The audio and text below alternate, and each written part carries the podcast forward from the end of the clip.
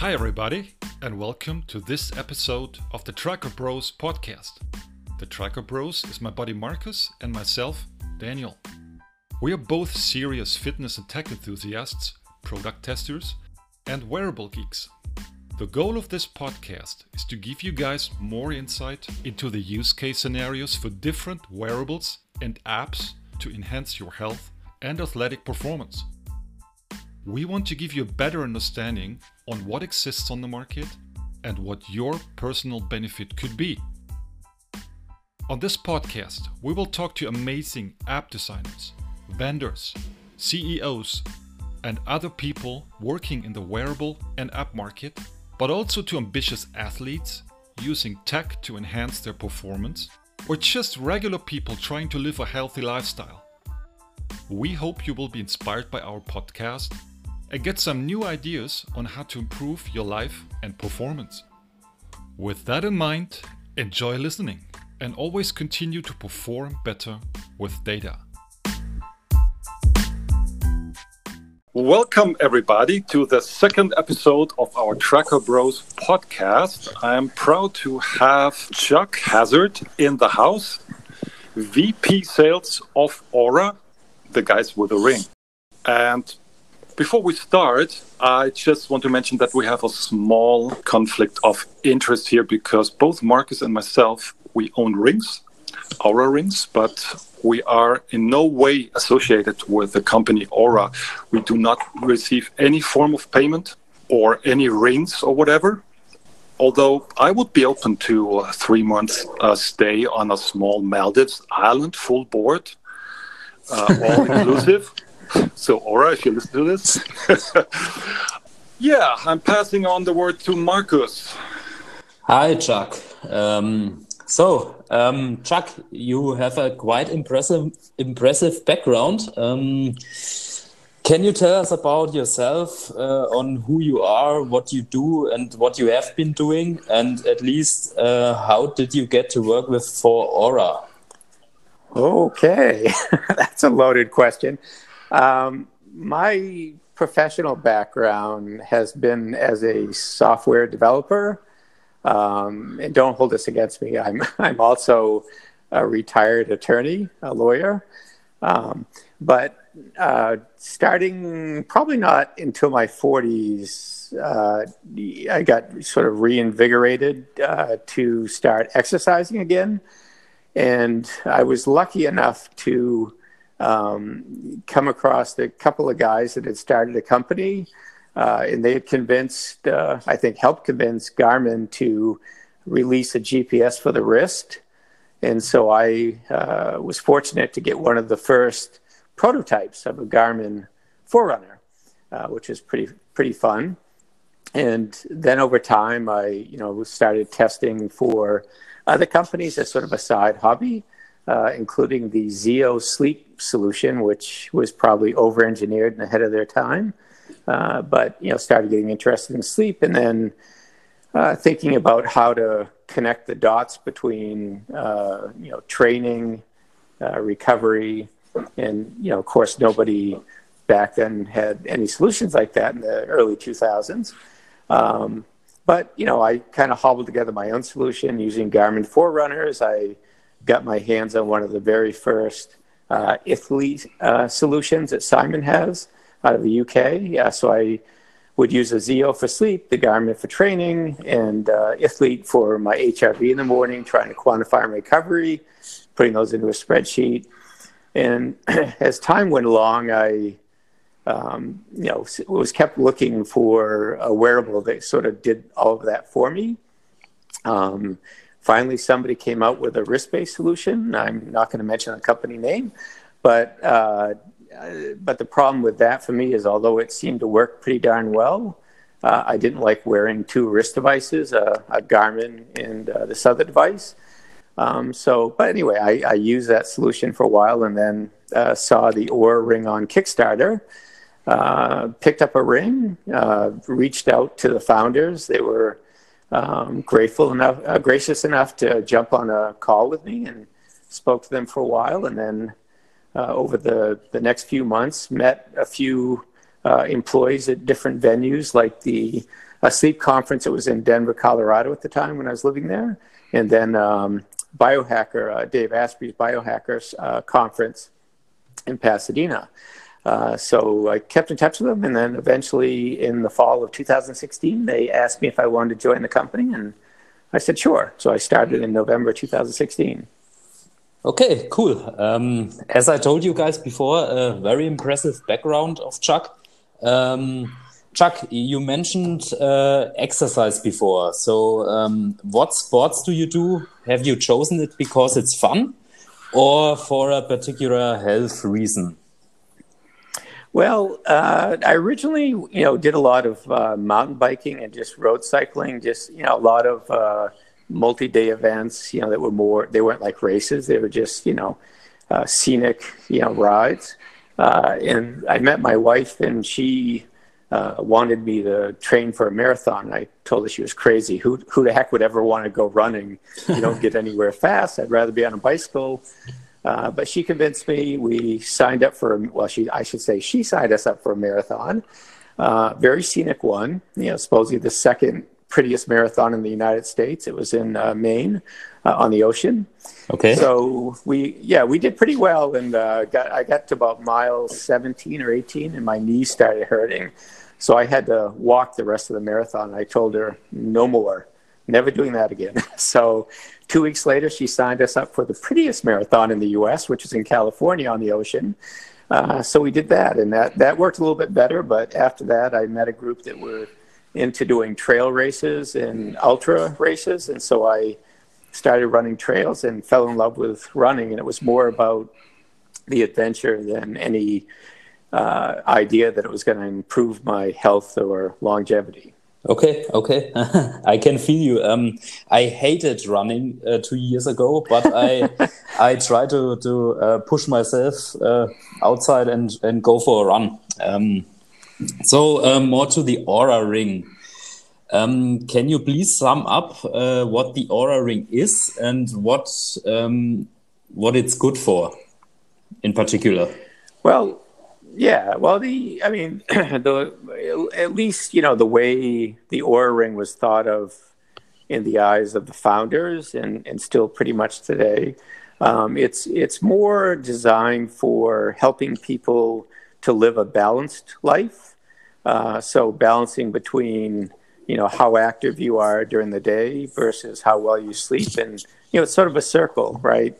So, you know, what I tell people is, you know, your day really doesn't begin when you wake up, it begins when you sleep, because that's where all the magic happens. And so, you know, making sure that people could quantify their sleep in enough detail so they could make great lifestyle decisions, so they could be, you know, the best uh, version of themselves as possible.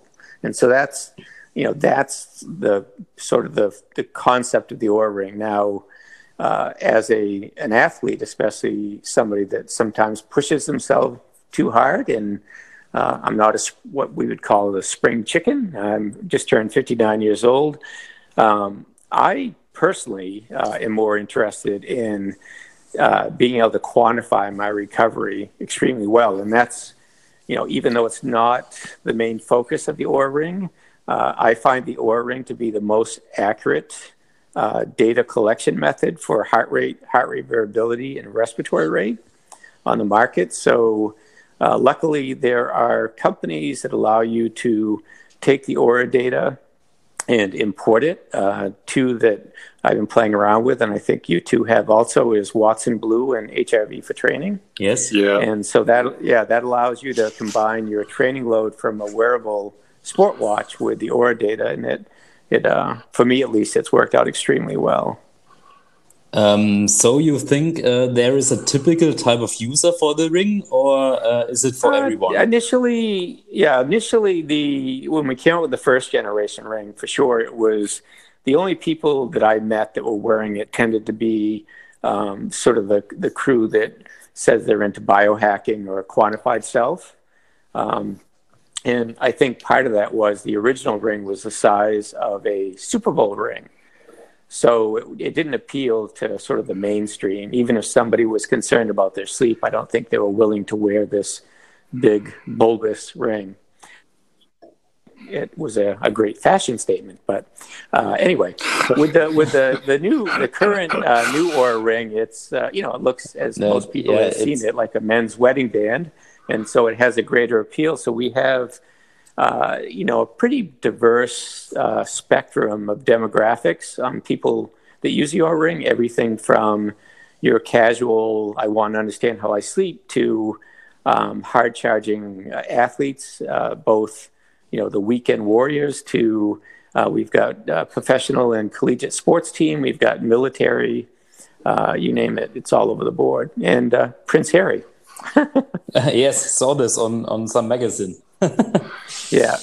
Um, okay, so over to Daniel.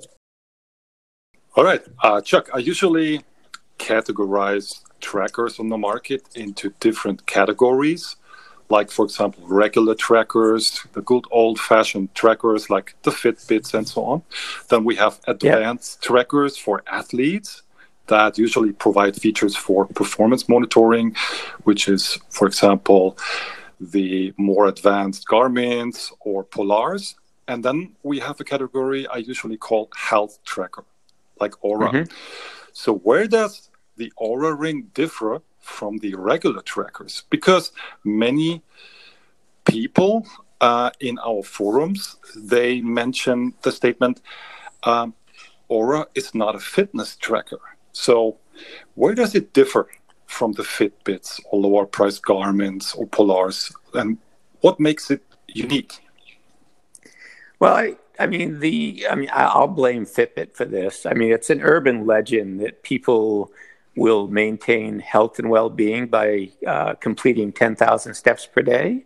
Um, I won't go into the, the legend of that, but uh, you know what? It's Oura is really not uh, a step tracker. I mean, it does show steps because the market requires it, uh, but like Polar. Uh, Oura looks at your energy expenditure and then backs into how many steps you'd have to take to, to burn that much energy. So most of these, you know, trackers like the low-end Fitbits, low-end Garmin's, uh, they're really focused on just tracking that metric or 150 activity minutes per week. Uh, the Oura is closer to the 150 minutes per week, but you know, I mean, based on energy expenditure and a moving goal. But but that's one thing that I mean, a big. Let me step back. Is a big way that Oura differs from the Fitbits and Garmin's is the goal that we provide varies per day based on how you slept and recovered. And so you may say you may say you need to burn you know the equivalent of 250 active calories today. The next day it could be 400 calories. Uh, but but on top of that, we are moving forward and toward um, making better use of data about the ring user. Uh, so right now it just asks, you know, what's your gender, what's your weight, what's your height, and that's mainly to use the Schofield formula to determine your basal metabolic rate. Uh, but going forward, we're going to ask additional profile questions uh, like, you know, what are your goals in life? Are you just trying to lose weight? Are you an athlete? Are you, you know, whatever? Uh, and then based on that, we can provide better insights and, and better goals for a day uh, because some people, 400 calories uh, is just not enough because they're, you know, going to the gym and doing uh, CrossFit or you know running marathons or training for a marathon. So uh, that that's sort of you know where we're headed toward. Okay, you mentioned steps as a metric of activity.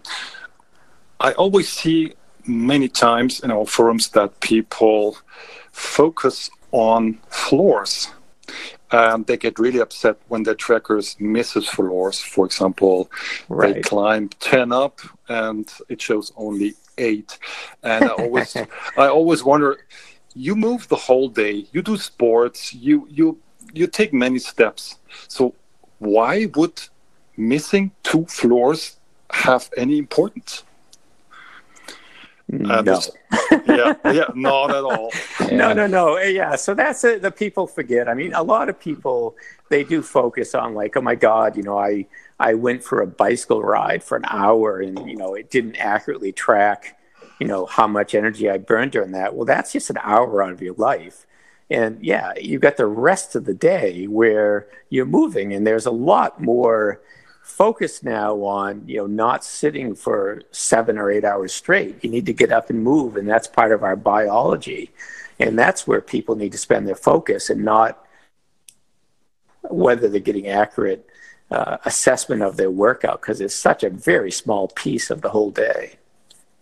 I fully agree. Nevertheless, Marcus and I witness a lot of users who focus on the floors, and some even say, I'm going to return my faulty device. It doesn't work. It's a bad device. Right. well, yeah, but, but these, are, these are the same people that will you know, go out and even if they're runners or cyclists, they'll go work out, you know, do a killer workout for an hour, and then they'll wolf down three donuts to because they had such a good workout, and that's just not how the human body works. Uh, that's me. yeah. Three donuts is not enough for you, okay? no, no. you stop at ten, maybe, or when the box. Or uh, uh, two kebabs. Two kebabs. That's good.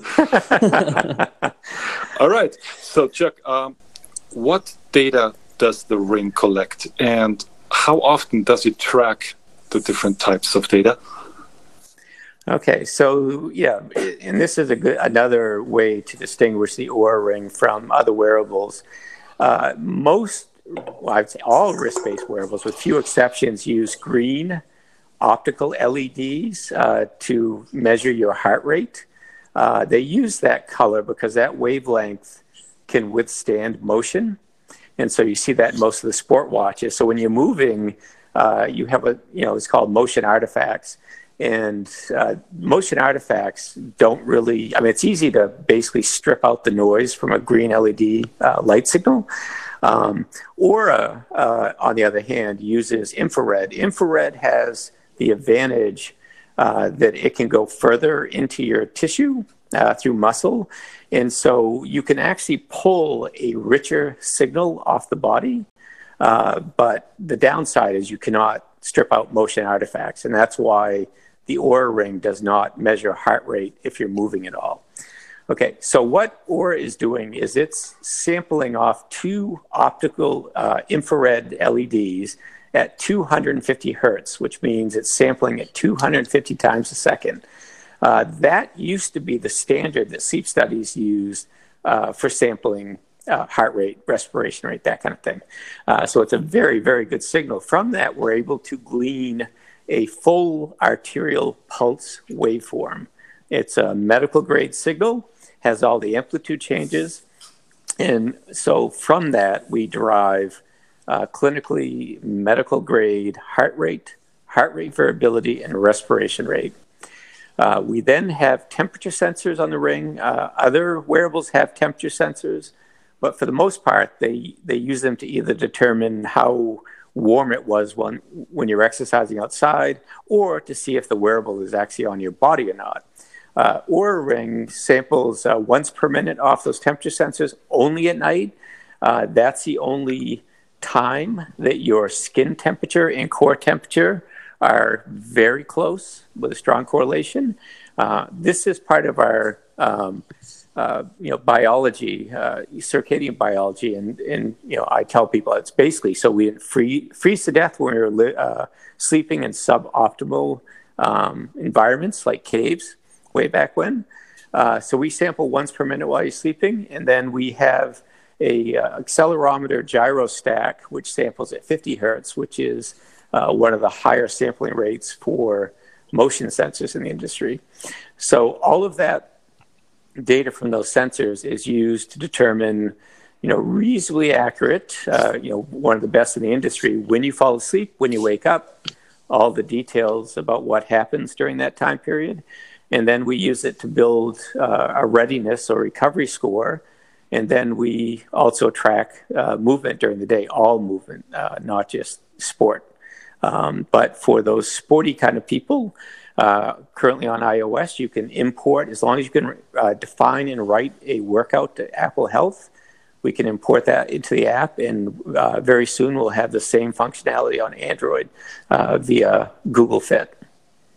Okay, so this means whatever app you use to record an activity, if it writes to Apple Health, Oura will be able to read it and import the activity data to Oura. Right. You need the the and all these devices for the most part do this. Uh, Fitbit is sort of an exception, so you have to use a third party app. But yeah, basically it has to be defined as a workout. And if you have you know set up your Polar or Garmin, whatever, say, hey, uh, save this activity to Apple Health, which all of them support now, except for Fitbit. Uh, it is saved def- as a defined workout in Apple Health, and we can then import it. Okay. Um, you mentioned uh, readiness and recovery score before. Um, I would call it part of the three pillars of Oura. Um, it's readiness, sleep, and activity. Um, can you tell us a bit about these three pillars? Right. As I as I said earlier, you know, your day really starts when you go to sleep because that's when your body, you know, does all the cool things that allow you to survive uh, the next day. Um, and and while we're on that topic, uh, sleep, uh, and you you guys have seen on the different forums on Facebook and whatnot, people put way way too much uh, emphasis on sleep stages. I mean, it's cool to see the trending, but the science is not there. I mean, for the most part, science ends at uh, trying to get you know seven to nine hours of sleep per night uh, for adults and regularity with regard to when you go to sleep and wake up, that's where science ends. Uh, they've learned in recent years that we have a, a, lymphatic system in our brain called the glymphatic system. Uh, in, but this doesn't, I mean, most of the health people, and I won't mention names, will say, you know, this glymphatic system only operates when you're in the defined deep sleep, which is a bunch of horse crap. Um, your body knows how much time to spend in different uh, areas of recovery and restoration.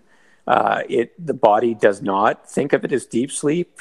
Uh, it's either REM, which we definitely know what that is, and we know that there's non-REM, and it ends there. So all the all sleep is beneficial.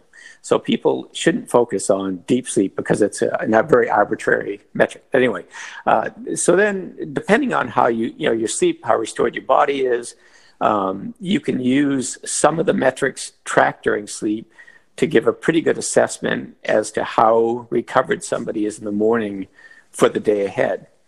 Uh, so that's sleep and recovery, and then what you do during the day is not only determined by how recovered you are, but you can make lifestyle choices that are suboptimal, which can then screw with your sleep the following night.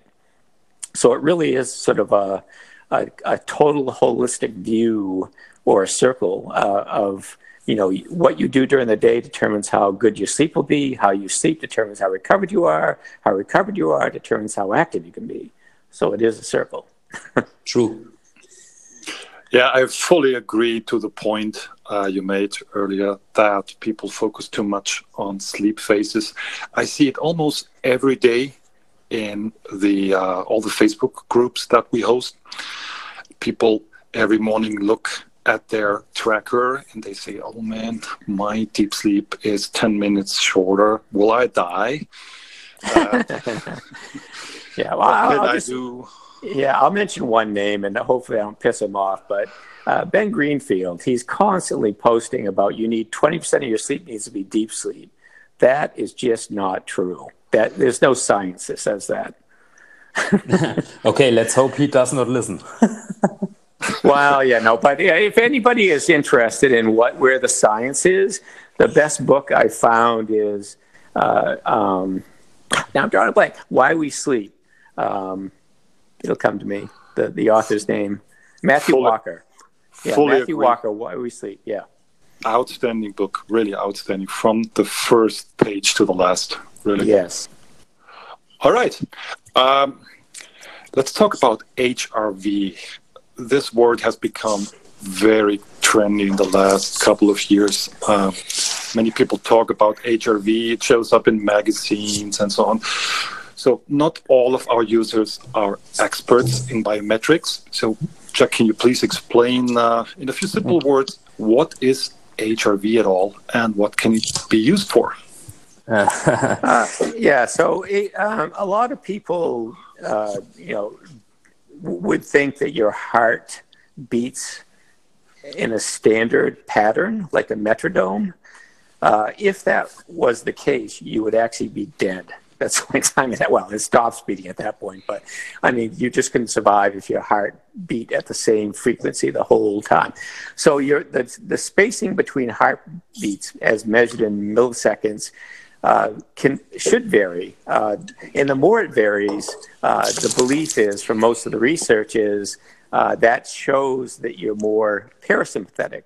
So you have two branches of your autonomic nervous system: sympathetic, which is uh, the fight or flight. So you see a tiger in the woods or whatever. That you know your your body goes sympathetic, and you just everything. You know, there's like 1,400 chemicals are released in your body, and the the only purpose at that point is to survive and run away from the lion. Which actually is not a good thing to do because cats like to chase things. But anyway, um, the other side, parasympathetic, is more like the, the rest and relax side of your nervous system. So most of the research uh, looks at uh, you know, for recovery is HRV from a parasympathetic standpoint. So it's trying to determine if you're more par- parasympathetic than sympathetic, you're more likely to be re- recovered.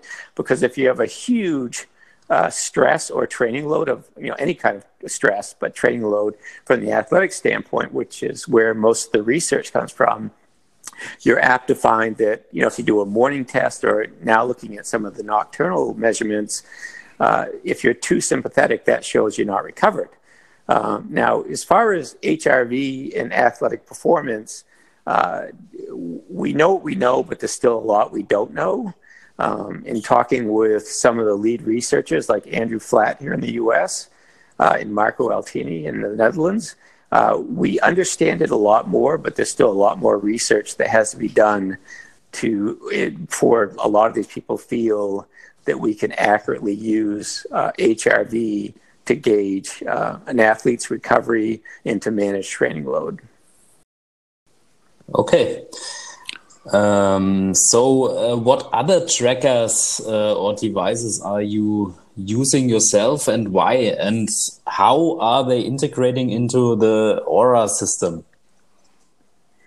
Uh, I mean, I test a lot of different things. I mean, I occasionally wear Fitbits, uh, um, other like the Motiv Ring, um, Whoop, uh, Garmin. Um, I've tested a lot of the Garmin's over the years and the recent models. Uh, currently, I'm I've got a Polar Vantage M and a Polar Ignite. Um, I use those basically just to, as a GPS recorder and heart rate recorder uh, to get you know an assessment of my training load, which I, I then send into uh, both HRV for training and Watson Blue.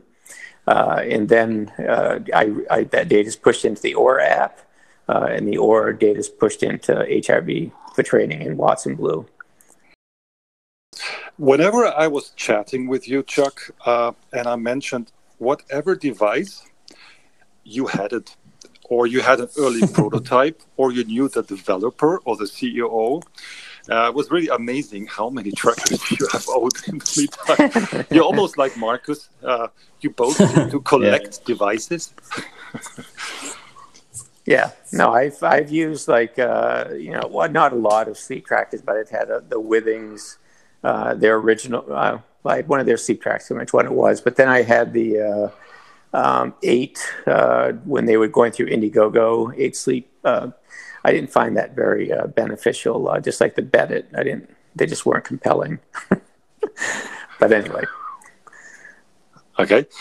Um, when it comes to the feedback that the ring gives the user on activity, um, this seems to address more the regular, or let's call it sedentary type of user than uh, the ambitious athlete. To give you an example, you every day, depending on your HRV, you get a target of kilocalories you should reach. Yes. This target is quite low for athletes. Yes. uh, we, as athletes, we would expect something way bigger. But on the other hand, what is the correct target? What would, would make sense? So there is no science on what is the correct target for an athlete, what level. So it actually makes sense that this is for people who try to l- reach a minimum of activity. You're correct. Yes, and that's this goes back to at least here in the U.S. and I, I think probably in a lot of European countries, uh, the some division of the U.S. government, but they came up with the you know people if they want to maintain health and lower their you know all cause mor- mortality, uh, they should get 150 minutes of intense activity, so moderate or high activity per week and you're starting, you know, have seen that crop up uh, in recent years, and especially Garmin's. I think the only one. I don't think uh, Fitbit probably has it too, but uh, Polar seems to be more sport focused. But that really is gauge for people that are just trying to maintain some, you know, normalcy of, uh, to health. It's definitely not uh, targeted to high achieving athletes. Okay, so for those high achieving athletes, what options do they have uh, in order to manage the load? For example, the Oura Ring would probably pull them back uh, if they have done very um, stressful training. Um, yeah. they would, they would, Oura would say, "Oh, that was a lot. Uh, can you please hold on tomorrow?" but yeah, athletes yeah. Need overload in order to progress. And uh, yes. uh, so, what do these athletes can do? Yeah, well, as I mentioned earlier, and, and I do, and, and, I think you kids do also, but is you know I think you need to use a third party app. I mean, we we will definitely by expanding the profiles, you know, athletes more uh, aggressive types will certainly see that calorie target go up. But you're right, the science is not there. That I mean, even the 150 intense minutes per week is, uh, you know, probably loosely based on a couple of uh, observational studies, but not true science. But for an athlete, you know, for you know doing occasional overreaching, I mean, you can certainly just rely on the metrics that like Polar would have on Cardio Load or Recovery Pro, but you know, just monitoring uh, you know your tolerance for exercise versus your actual exercise. Uh, and most of the companies do a reasonably good job of that. So you can you know go into an overreaching state from time to time. So you can rely strictly on a sport watch like polar or garmin to handle that for you. Or you could you know use as i mentioned earlier the sport watch with the Oura ring along with one of these third party apps like watson blue or hrv for training yeah, to the listeners out there, uh, last week in our first episode of the Tracker Bros podcast, we had Ali Sigari here. He was the developer and CIO of Watson Blue, which is a load management tool that integrates with Oura. Yeah, and we uh, both use this combination, to be honest. Yeah. Yeah, every day. Yes. Actually, both. I use yeah. Yeah, no, that's uh, for me. I mean, I yeah, I, I tell people that it, you know it only you know, I wake up in the morning and I, you know, I, I look at my Oura data. I, you know, manually back it up to cloud to make sure it hits the cloud right off. I go in this my sauna and I then I sync. You know, I open up, you know, Watson Blue, you know, load the Oura data. Then I open up, you know, look at it, the results, what their recommendations are. Then I go into HRV for training, open it up, you know, load the metrics. You do that in the there. sauna? yes, yes. yeah, it's, it's, my phone hasn't died yet. it's a, it's the same the same procedure for me every day, but uh, without sauna, just a toilet. no details, please, Mark. Uh, yeah, come on. uh, so, Chuck, um, where do you see the near future of trackers? Um, where do you think well, they can improve? Yeah, I, I mean, I, I think uh, there's going to be a lot more focus on connecting the dots between training load and recovery. Uh, I mean, the, the Polar Ignite is sort of the first shot over the bow. Um, you know, it, it, Garmin has got the body battery, which is Firstbeat's Body Resources, as I think all of us that have tested that. It, it, it seems to be a stress metric and not really recovery metric.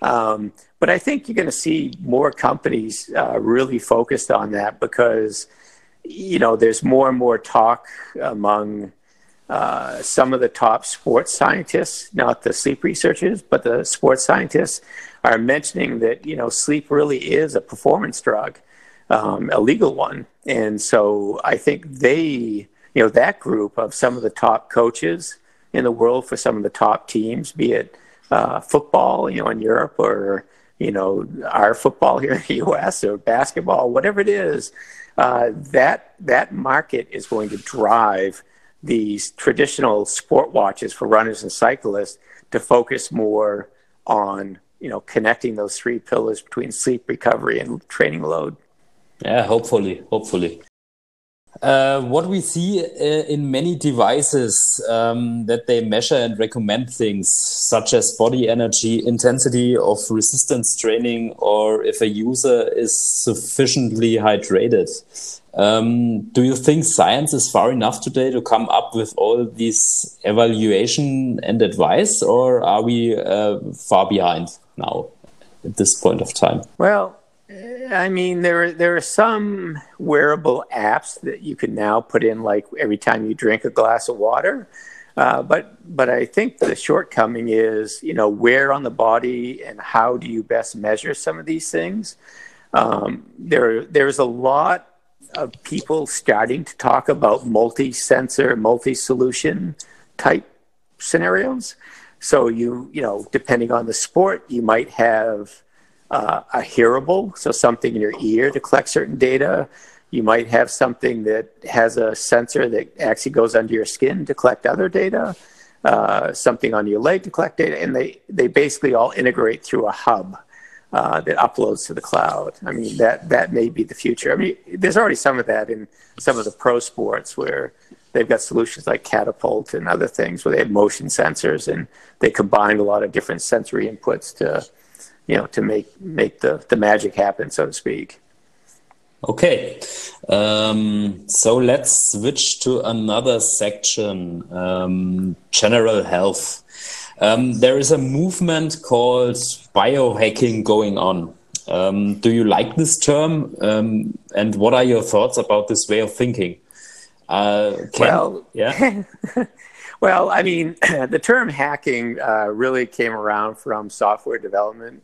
You know, uh, doing things that. Well, anyway, I'll go into that. But anyway, um, but biohacking. You know, uh, when I think of that, I, I think the term uh, is kind of a turnoff uh, because I think it really better describes the people that are actually embedding sensors under their skin, like you know NFC, you know, to open doors or pay for things. Um, but you know, I think the the better way to look at it is human optimization, which uh, one of the conferences that uh, was just held in London was called the Human Optimization Summit, and they changed the name because most of the ones that like came out of the Scandinavian countries, uh, like out of Finland, were called biohacking conferences, and I think that turns off people. And the people that were in London actually recognize. I mean, people can actually connect better with human optimization because we're not talking about embedding stuff on your skin. We're talking about making lifestyle changes that are going to enhance your performance across the board, whether you're an athlete or just somebody that you know wants to be able to think clearly, look good, you know, be able to play with their kids, whatever. Exactly.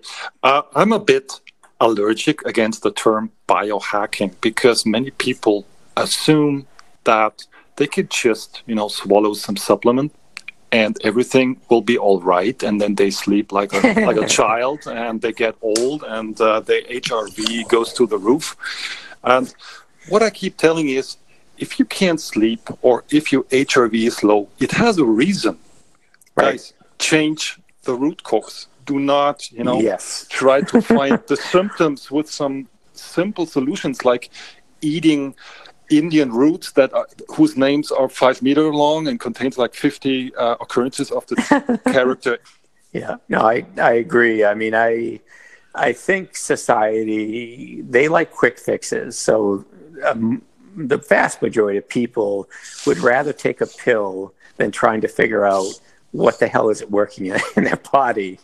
Uh, it's just like the same mentality of people that think they can out exercise a poor diet, which is simply not true. True, fully agree. Okay, let's uh, get to the term circadian rhythm. Uh, this is like HRV, popping up a lot lately. In the beginning, uh, before I started digging into sleep science, um, I must admit that I belong to the people who assumed it to be some sort of esoteric voodoo stuff, like circadian rhythm. You know, it it goes together with uh, healing and energy and all that kind of stuff. But uh, I learned better. And uh, can you explain to our users what is circadian rhythm and in what sense does the ring support circadian rhythm? Right.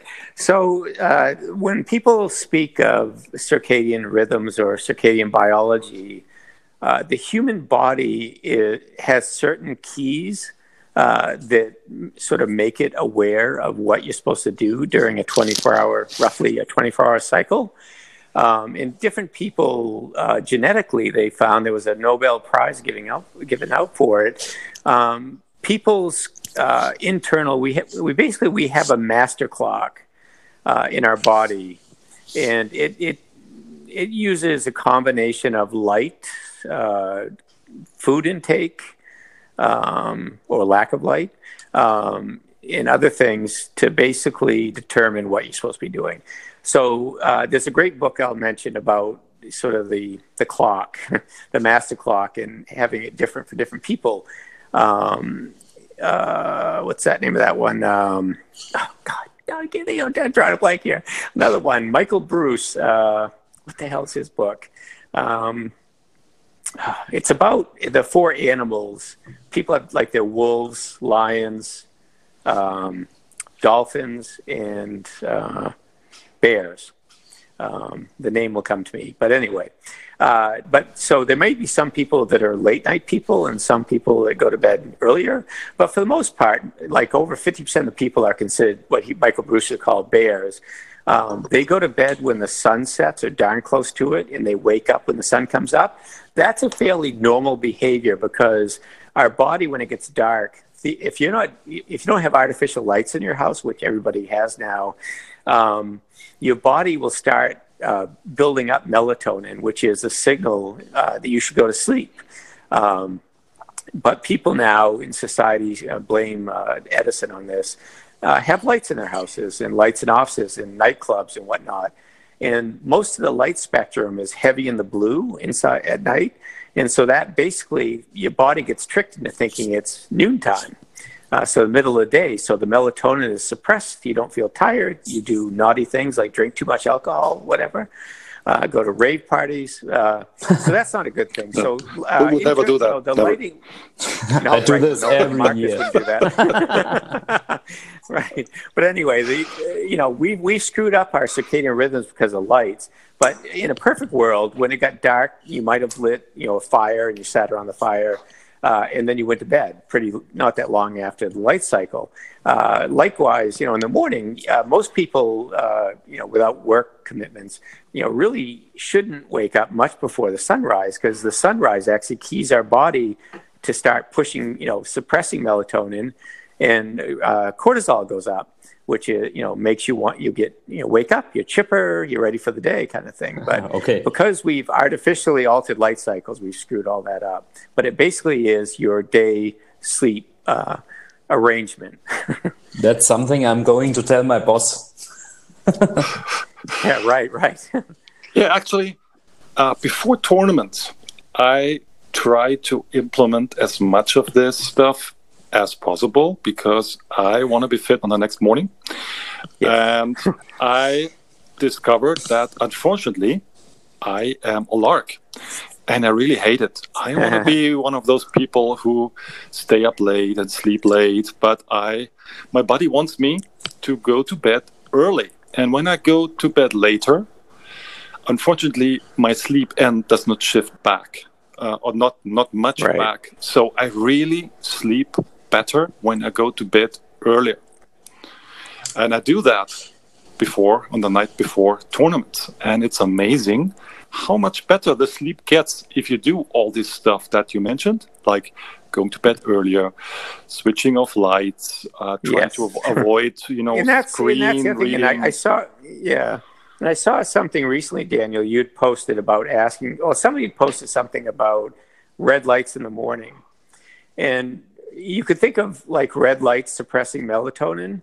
But in fact, if you live in a northern climate, uh, you know, especially in the winter, right, where it doesn't get light till later, uh, red lights in the morning are actually not a bad thing, like on not just your face, but your whole like upper body, torso, because we have photoreceptors in our skin. And that actually is what the sun has when it rises, is a predominance of red uh, in near infrared, far infrared.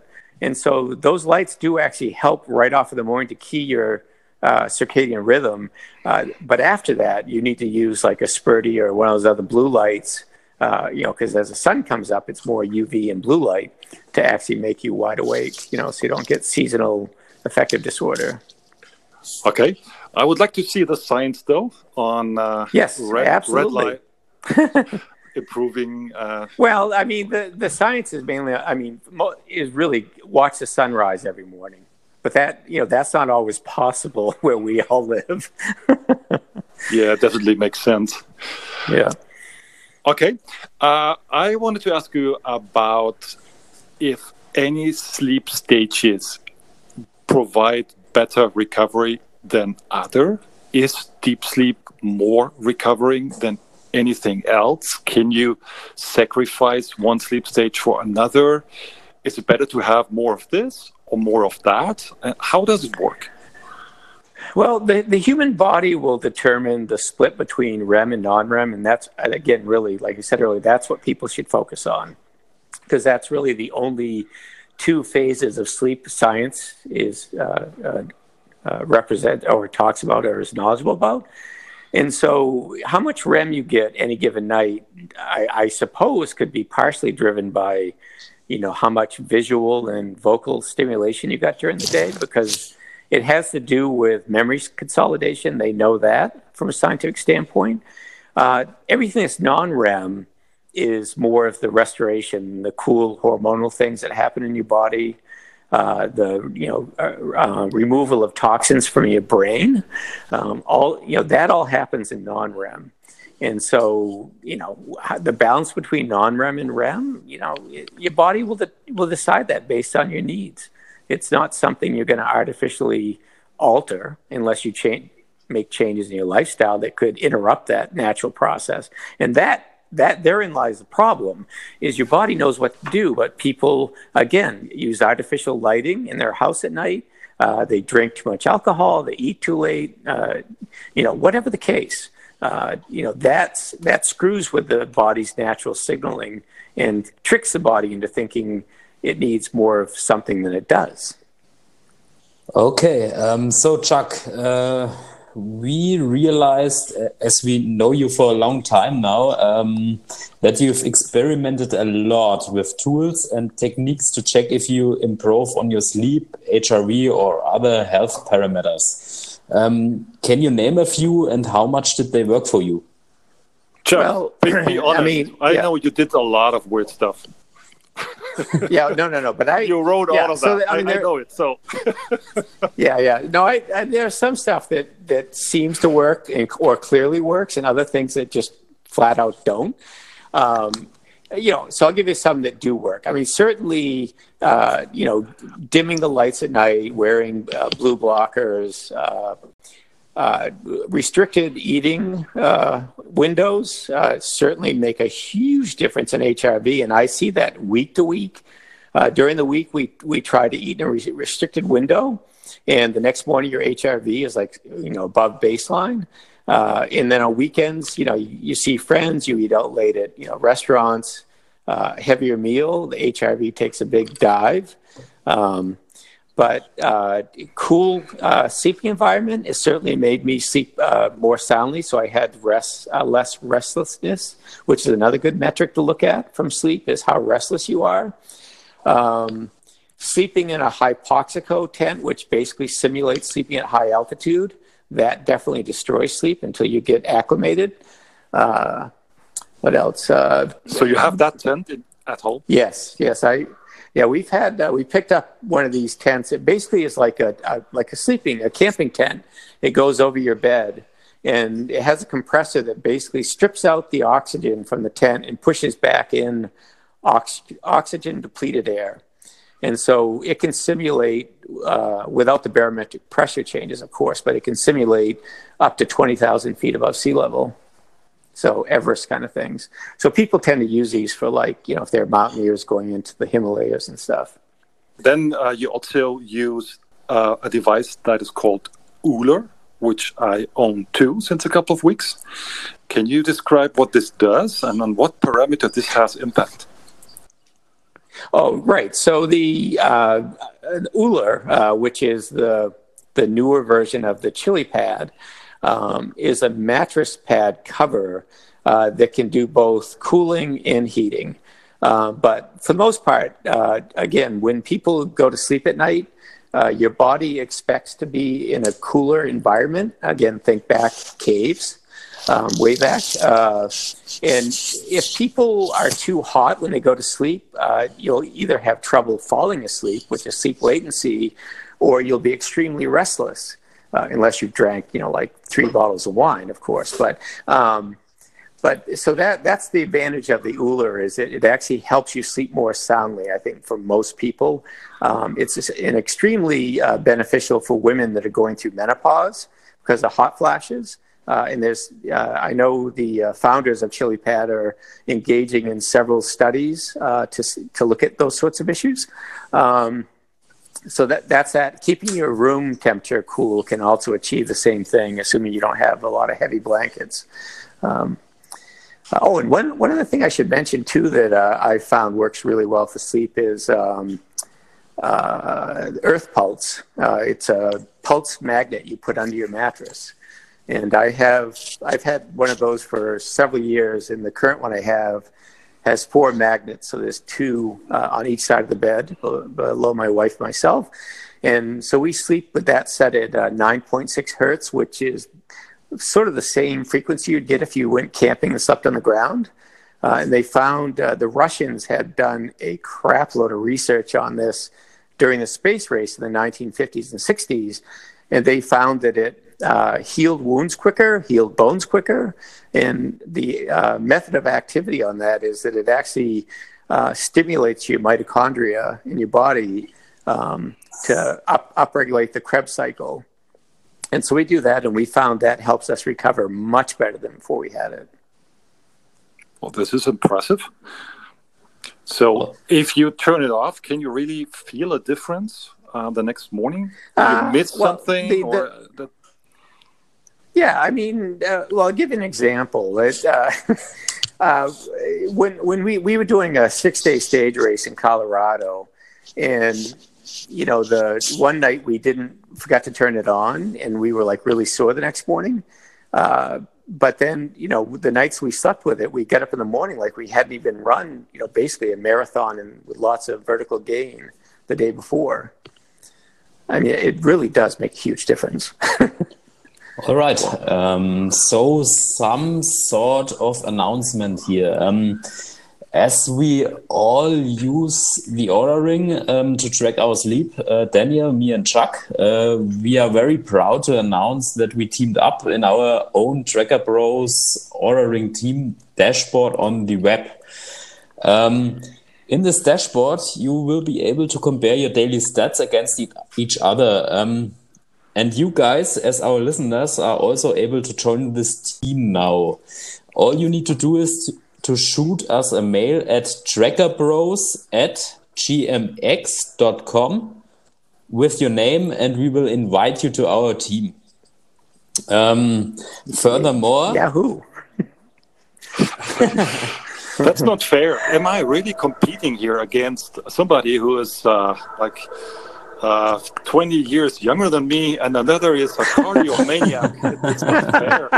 You will, you will really, really lose there. um, and as we uh, set up our Instagram profile, we asked our listeners for some questions for Chuck, uh, and we received a few. Um, the first was if it's possible to increase REM sleep without extending the sleep duration. Yeah, don't worry about it. You're chasing the wrong thing. just get get to bed at the same time and wake up the same time every day and try and get seven to nine hours and be happy with that. Okay, so your take is not to uh, look at sleep stages that much. No, not at all. All right. If, if you're trying if you're trying to change, you know, change something in your lifestyle, you know, the sleep stage trends might be interesting. But you know, unless you're locked in a white room with a straw coming through a wall, which they used to do studies like that, uh, there's so many confounding factors. There's nothing you're going to do that you can eliminate other things from interfering with the result.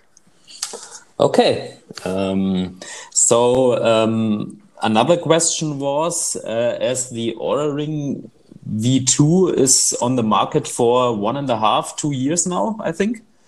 Um, uh, yeah something around this. Um, what improvements will Oura Ring V3 bring, or updates of the current V2 app and firmware? Right. So I, uh, you know, I can't say we won't develop a version three. I mean, any company that stayed with would die. Um, but the current ring, just like the first ring, has so much capability uh, based on the quality of the signal we're extracting from the human body.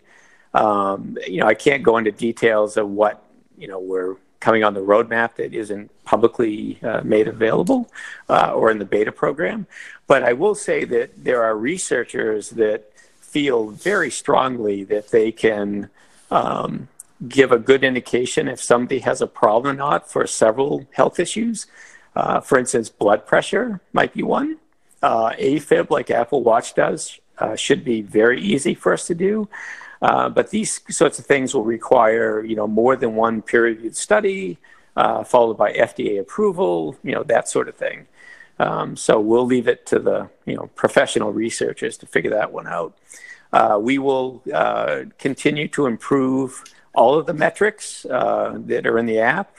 we'll continue to provide way more insights uh, so when you open the app, the, the cute little things that tell you to back off today, uh, we're going to be expanding that through machine learning, and so personalizing even more, uh, you know, advice for the person. So, which is exciting. All right. Um, and uh, will there some options be available for athletes too in the near future? Yes, uh, definitely there'll be better support for the more hard charging athletes. Uh, in you know everything from you know the goals that are set every day, which still might not be meaningful, but they'll be better, um, to improved uh, um, metrics like the readiness uh, will be improved to better support athletes. Wink, wink. um, Another question from a user. Um, he asked uh, why there is such a big difference between the iOS and the Android version of the app, and why um, you don't sell the Oura Ring cheaper for Android users. That's my favorite one. My, I, my, favorite question. Yes, having having tested you know all these different devices, the Fitbits, the uh, Garmin's Polars, uh, Motiv Ring, you know, you name it, uh, Whoop uh, the Android apps are always crappy compared to the iOS apps. And the simple reason is these people should know is there are literally hundreds of different Android manufacturers now. They have their own hardware, they have their own Bluetooth stacks, you name it. I, Apple, at least, they screw up Bluetooth every time they release a new version of iOS, but it's one piece of hardware they control uh, with Android, uh, it's called forking. There, there is a, very little control over the Android versions, and so it makes it harder to develop. That said, uh, and uh, you guys, I assume, can post this in the show notes. Um, our chief technology officer posted uh, an update uh, not that long ago for Android, and it is rapidly catching up to iOS. So no, no discount for Android users. so uh, ad advertisement here: if you don't have an iPhone, you don't have an iPhone.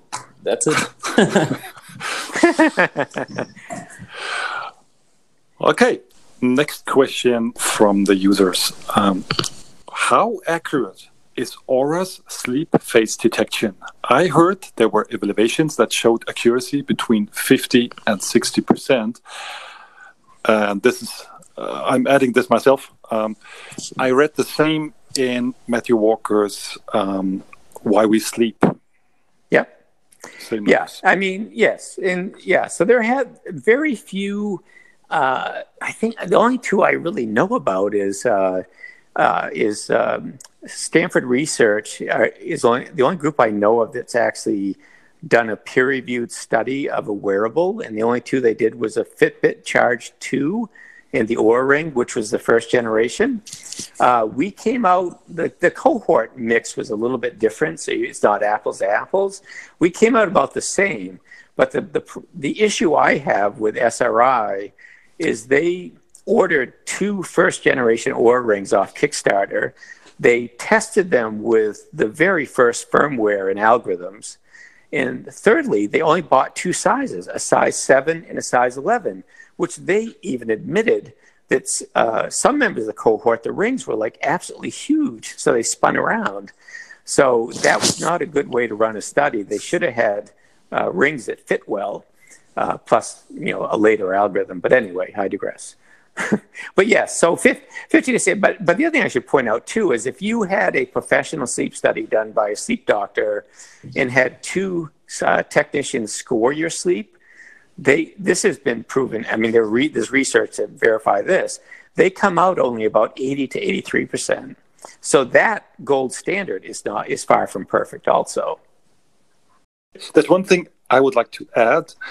As I mentioned earlier, before tournaments, I go to bed quite early, and I can still see a relative improvement or increase of deep sleep.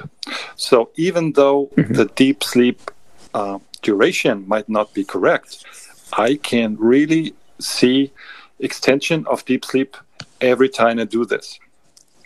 So you can at least see a tendency yeah. Oh, and let me let me point out something too about uh, sleep studies, uh, like SRI did, comparing the Oura Ring to uh, the the gold standard.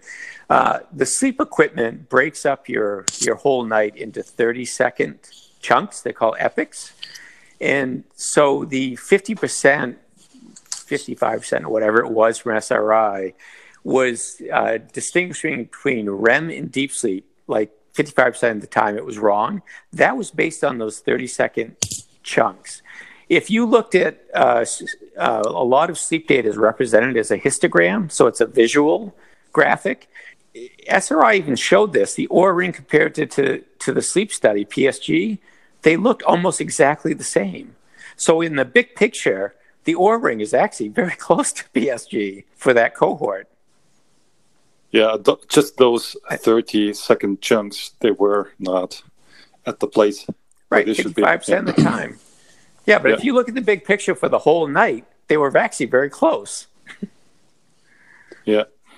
But as we learned, I'll send you the graphic. Focus, yeah, why not? Uh, please post it in our Oura group. Uh, yeah. Yeah, but as we learned today, uh, don't look at your sleep phases anyway. Focus right. on sleep duration and go to bed earlier sleep long. Have a good sleep hygiene. Yes. Okay, next question. Um, this comes from a very anonymous user. He's he's a very shy guy and he does not want to be named. And his question is, what do you like about our Tracker Bros community? Why have you agreed to join our podcast?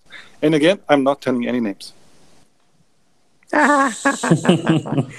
Uh, I just, you know, I, I, I, you know, since I first started talking to Marcus and then you, Daniel, uh, I just, I enjoy people that are curious and inquisitive and, and actually understand when there's supportive science and not, you know, to distinguish between the pure marketing bullshit and reality. And so that's what attracted me to the Tracker Bros is just the honesty, openness, and willing to challenge people who are just spewing the uh, the marketing bullshit. Exactly, but I feel it's like a fight against windmills. Those marketing statements they are so solid. They're in the users' heads, and I'm fighting against them every day together with Marcus.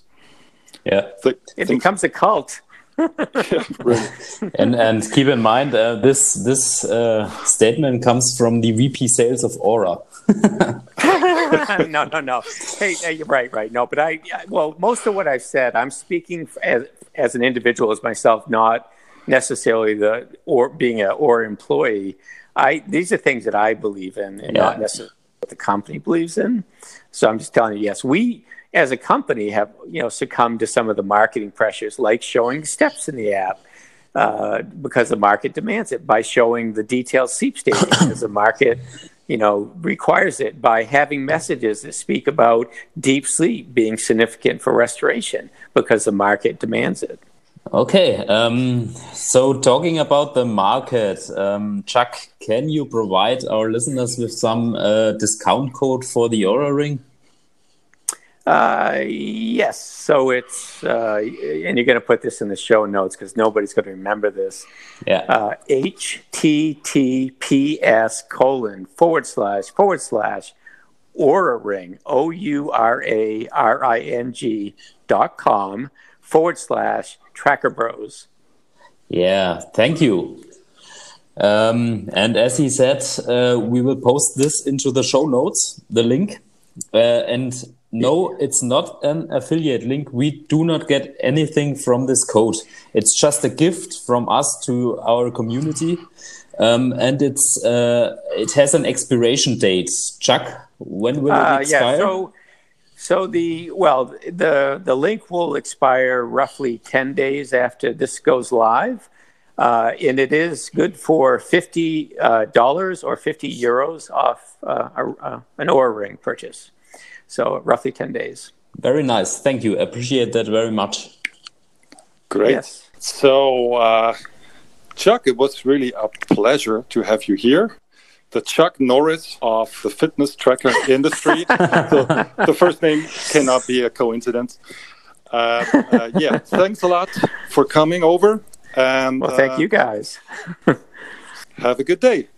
Yes, yeah. I'm going to go out and see if I can find some ticks. Bye. Bye, everybody. Bye.